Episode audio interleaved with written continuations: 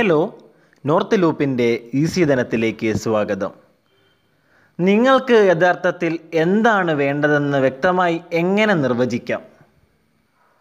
1967 ന്യൂജേഴ്സിയിലെ ഒരു ചെറിയ പട്ടണത്തിൽ മാർട്ടി ലിക്വറി എന്നൊരാൾ 4 മിനിറ്റിനുള്ളിൽ 1 മൈൽ ഓടുന്ന മൂന്നാമത്തെ അമേരിക്കൻ ഹൈസ്കൂളറായി. 1968 ഒളിമ്പിക്സിൽ 19-കാരനായി മത്സരിച്ച അദ്ദേഹം ഫൈനലിൽ മത്സരിച്ച ഏറ്റവും പ്രായം കുറഞ്ഞ വ്യക്തിയായിരുന്നു. എന്നാൽ അദ്ദേഹം അത് എങ്ങനെ ചെയ്തു? ആ പ്രായത്തിലുള്ള ഒരാൾക്ക് എങ്ങനെ വേഗത്തിൽ ഓടാൻ മതിയായ പരിശീലനം ലഭിക്കും?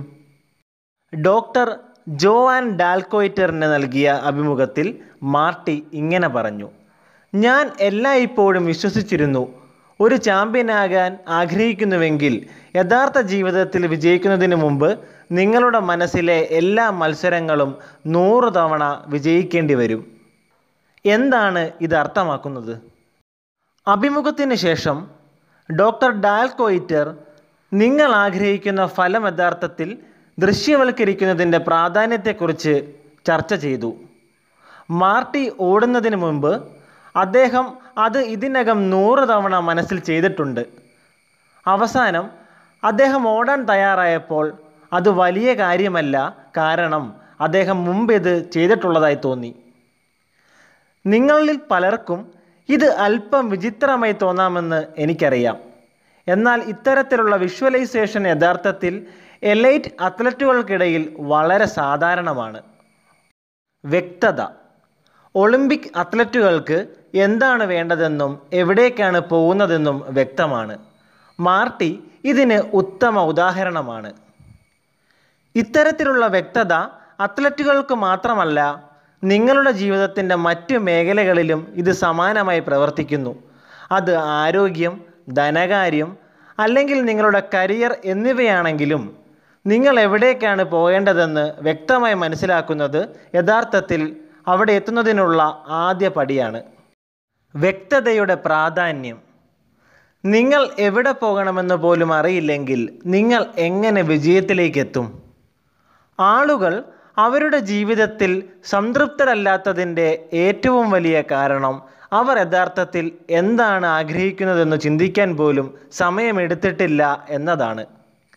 ഉദാഹരണത്തിന്, നിങ്ങൾ നിങ്ങളുടെ സ്വന്തം ജീവിതം എടുക്കുക. അവസാനമായി നിങ്ങൾ ഇരുന്ന് അടുത്ത വർഷം എവിടെ പോകണമെന്ന് ആലോചിച്ചിട്ടുണ്ടോ? 6 മാസത്തിനുള്ളിൽ നിങ്ങളുടെ ജീവിതം എങ്ങനെയായിരിക്കണമെന്നാണ് നിങ്ങൾ ആഗ്രഹിക്കുന്നത്?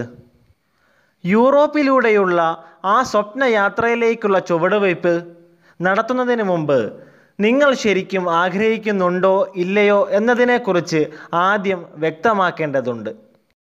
നിങ്ങളത് മനസ്സിൻ്റെ മുൻപിൽ കൊണ്ടുവന്ന് സംഭവിക്കാനിരിക്കുന്ന എല്ലാ മഹത്തായ കാര്യങ്ങളെക്കുറിച്ചും ചിന്തിക്കേണ്ടതുണ്ട്.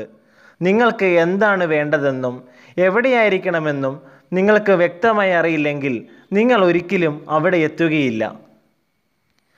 ഞാൻ ലക്ഷ്യങ്ങളെക്കുറിച്ചോ തടസ്സങ്ങളെക്കുറിച്ചോ സംസാരിക്കുന്നില്ല.